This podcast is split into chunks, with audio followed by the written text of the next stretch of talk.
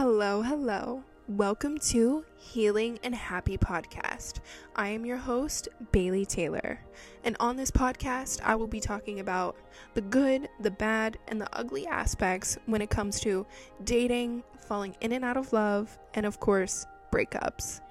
My end goal is to share my personal dating experiences with you and what I've learned over the years and the growth that I've made in hopes for you to heal your broken heart and become a better, stronger version of yourself in the end.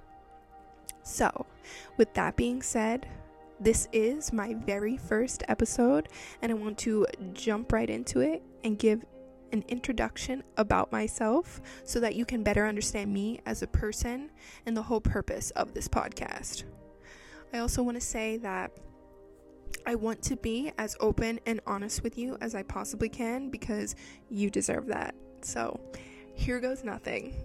I'm 25 years old and I have been in three serious relationships. I am currently going through a pretty rough breakup so I think we can all agree that I have had my fair share of love and heartbreaks.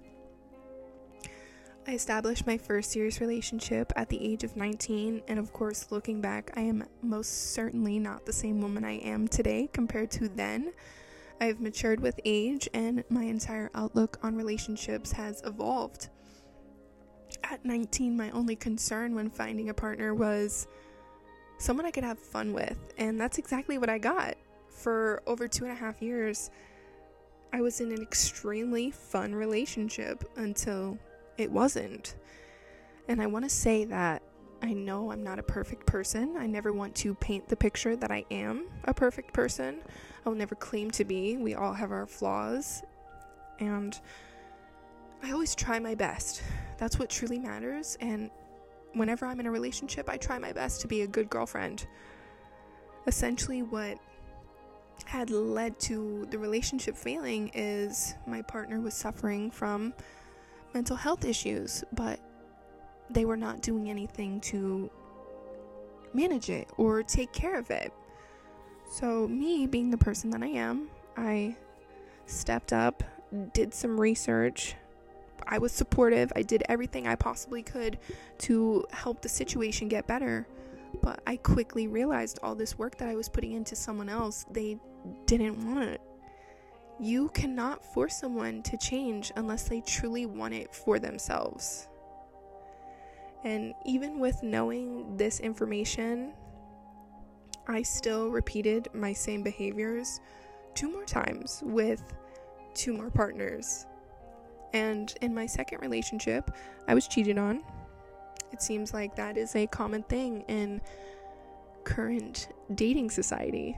It's unfortunate, but it happens. And the second I found out, of course, I left because I knew I deserved better. I wasn't going to stick around. It was short lived. And as far as my most recent relationship, I was the victim of domestic violence. But I just want to state that I am safe and I am doing well. I'm taking care of myself. And I want everyone to know that we all deserve to be loved properly. No one deserves to be abused, whether that be physically, mentally, or emotionally when it comes to a romantic relationship. Any type of abuse, that is not love. I could promise you that right now. And I will be putting in the episode description the hotline for domestic violence help Either you can call the number or you can text for anybody, and I mean anybody that thinks that they need it. and with that being said, I realized a trend in myself and my dating history. I was connecting with broken people because I wanted them to see their own potential. But that's the thing, you cannot build a relationship off of strictly potential. And by going through this, I was putting myself on the back burner. All the energy that I was putting into other people should have been directed to myself. So I neglected. I neglected that in the process of trying to find what I thought was love.